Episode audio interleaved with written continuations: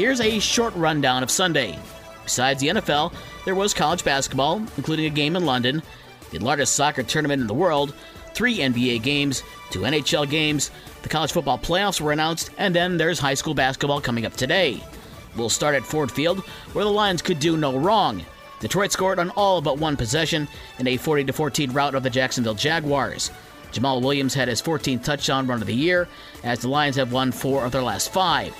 In Chicago, the Packers facing the Bears, and Aaron Rodgers improved to 25 and 5 lifetime against Chicago, leading the Packers to a 28 19 win at Soldier Field. Justin Fields did play for Chicago. He ran for a score but threw two interceptions. And then the Colts were blown out by Dallas 54 19. Monday Night Football tonight has New Orleans at Tampa Bay. In the NHL, the Red Wings did what a lot of Michigan based teams have done in the last two weeks in Columbus win. The Red Wings got back into the win column as Dominik Kubalik and Lucas Raymond had power play goals in Detroit's 4 2 win over the Blue Jackets. The Blackhawks were on Long Island to face the New York Islanders, but fell 3 0.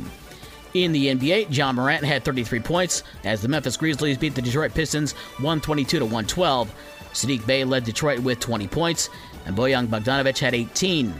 Malik Monk scored 20 points off the bench, and the Sacramento Kings overcame Zach LaVine's 41 points to beat the Bulls 110 101. And then the Pacers lost at Portland 116 100. Indiana is at Golden State tonight at 10 o'clock. Of course, college football from over the weekend. Number two, Michigan won the Big Ten championship for a second straight year with a 43 22 win over Purdue.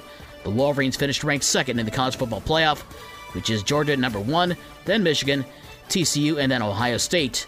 Michigan will face TCU in the Fiesta Bowl, while the Buckeyes face Georgia in the Peach Bowl, both on New Year's Eve. College basketball, Michigan fell to number 4 Kentucky 73 69 in a game played across the Atlantic in London.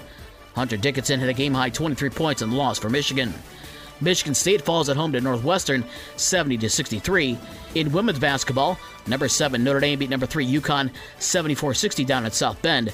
Number 17 Michigan beat Northwestern 77 66. The boys' high school basketball season begins tonight with a handful of games. Our Lady of the Lake visits Lawrence. Michigan Lutheran is at Lawton. Brandywine is at Constantine. And Dowagiac is at Watervliet. Girls' games coming up tonight.